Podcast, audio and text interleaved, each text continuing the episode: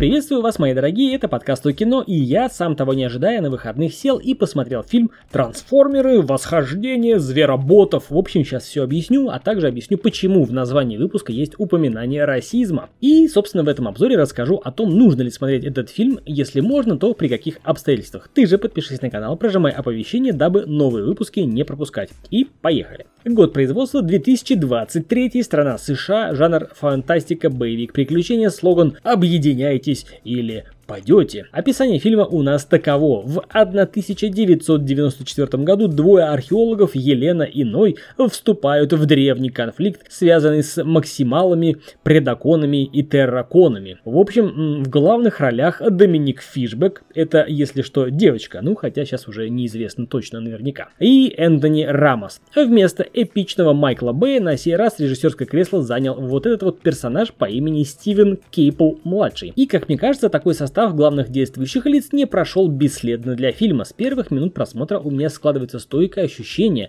что главные персонажи расисты, ибо все, что они делают в фильме, дает лично для меня однозначно понять, что в этой части трансморхеров все белые это какие-то кондовые белые, которые ни черта не умеют и занимают свои посты не по их заслугам, не по их знаниям или не по труду, а исключительно потому, что они белые. А вот все остальные не белые, они умные, трудолюбивые и вообще двигают цивилизацию цивилизацию вперед. И продвинулись бы дальше и глубже, если бы не эти белые, которые препятствуют всем остальным. Я не знаю, может я ошибаюсь и может я что-то упустил, но лицезрея, казалось бы, незначительные моменты в начале фильма у меня сложилось именно такое ощущение. Но теперь пройдемся по остальной части фильма. Из положительного можно отметить, как обычно, графоний. Его тут завезли, будь здоров. Все ярко, сочно, металлически блестит. Ну и, конечно же, леск металла при трансформации просто радует ушки. Конечно же, же остальной звукоряд, включая музыкальное сопровождение, тут очень даже бодрячком. Не будем умалять достоинств всей картины, благо их тут немного. Саундтрек тут просто бомбический. Хип-хоп включается в самый подходящий момент, в общем, радует слух. По поводу визуала было интересно наблюдать за новой разновидностью трансформеров звероботы. Однако, жаль, что в фильме их категорически мало. То есть, в фильме про восхождение звероботов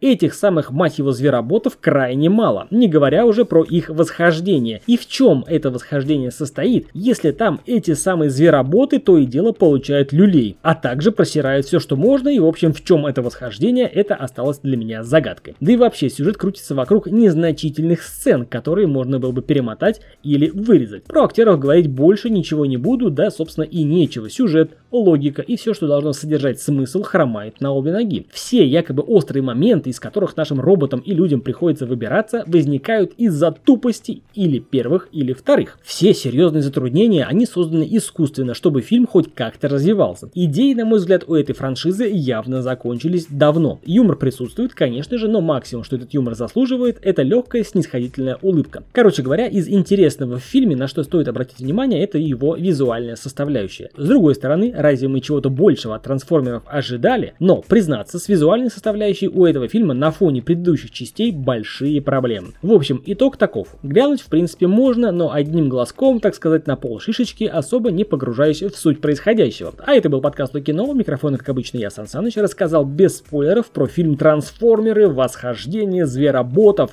По итогу рекомендовать фильм к просмотру не могу, однако могу рекомендовать подписаться на канал, прожимать оповещения. До скорых встреч, пока!